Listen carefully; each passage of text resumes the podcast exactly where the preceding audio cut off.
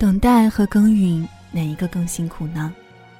晚间的十点十分，欢迎来到城市默客，在最贴近心房的位置跟你道晚安。我是一米，今天想跟你分享的这一封信来自柳二白。最好的等待是坚持。那在收听节目的同时，也欢迎通过新浪微博听一米和我分享此刻你的心情。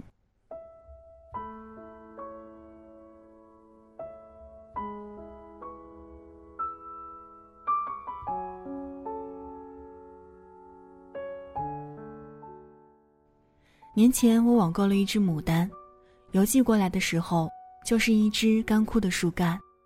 不管怎样，还是把它种在了花盆里。过了年，春天里，各种植物都在追赶春天的脚步，开始泛绿，开始长出新芽。可那颗牡丹依然还是那样，干枯着，还是和来时一样。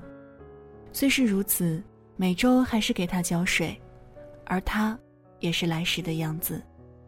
又过去一个月，他还是他。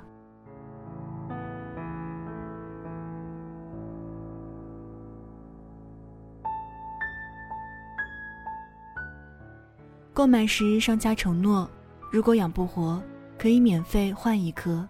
我等不及了，就在旺旺上联系客服，客服让我发照片，照片发过去。客服很快回复：“牡丹极有生命力，它还活着。”我当成客服不愿意调换的借口，不再对牡丹抱任何希望。每周给其他植物浇水时，则顺便给它浇一点儿。玉兰开了，海棠也开了，桃花也孕育着花骨朵儿。我还特意去了公园，公园里的牡丹已冒出很长的新叶。我的那颗快被遗忘的牡丹呢？回到家，看它还是和原来的样子一样。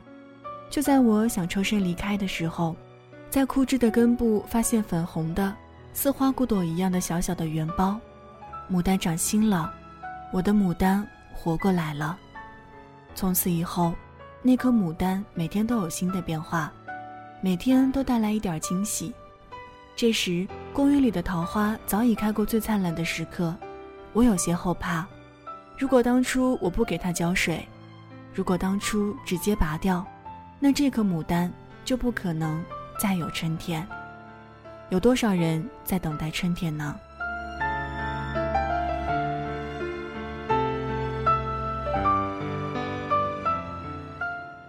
有次在开讲了现场，有人问李健：“等待和耕耘哪一个更辛苦？”他稍微想了一下，说。等待更辛苦。李健离开水木年华，七年以后才拿到了第一个个人奖项。七年的等待会磨去多少光芒？会让多少激情消失殆尽？会让多少坚持放弃在途中？在开奖现场的他还没参加《我是歌手》，还没有如今天这样备受关注。但可以肯定的是，七年的等待才成就了今天的他。我在一家专业网站写博客，断断续续写了三年。三年前的博友，今天很少再发表新的文章，他们的博客停止在某一刻，就消失在时间的洪流中。每年都有新的博友加入，他们开始投入极大的热情。随着时间的流逝，那些热情慢慢的就消失了下去。时间对人的考验远比想象要大得多。开始的时候，人人都相信自己肯定坚持下去，都以为会把初始的热情持续下去，都不曾怀疑。但在时间面前，我们一次又一次的被时间打败，在时间面前的诺言总能现出原形。我不知道那颗牡丹的等待有多痛苦，就在万物争春的时候，它却默默的毫无进展，那份焦急让看客都不能淡定。这需要多强大的内心与从容。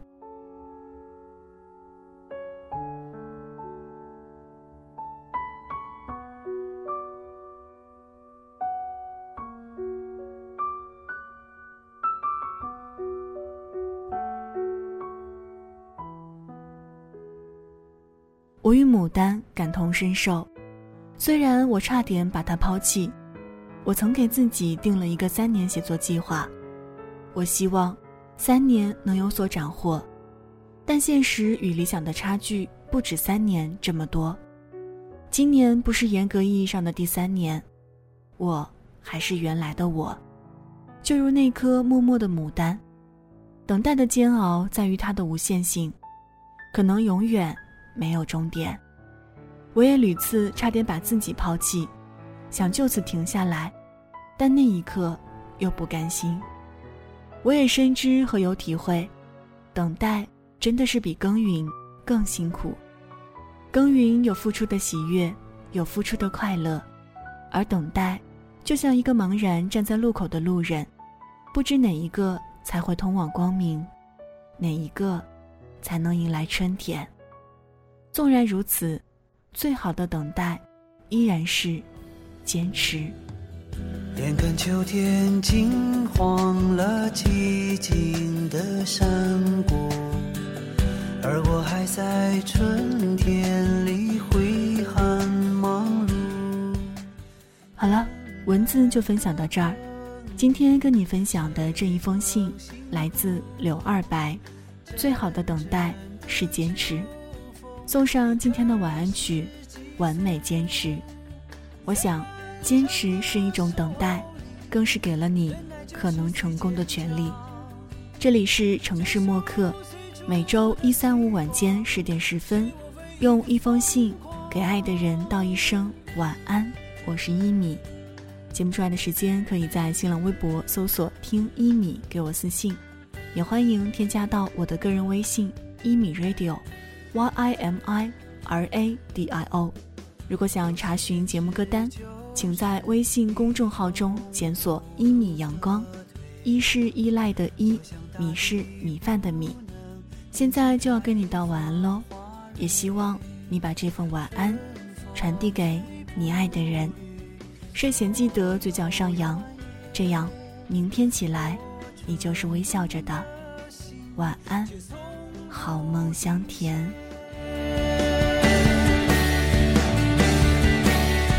在心。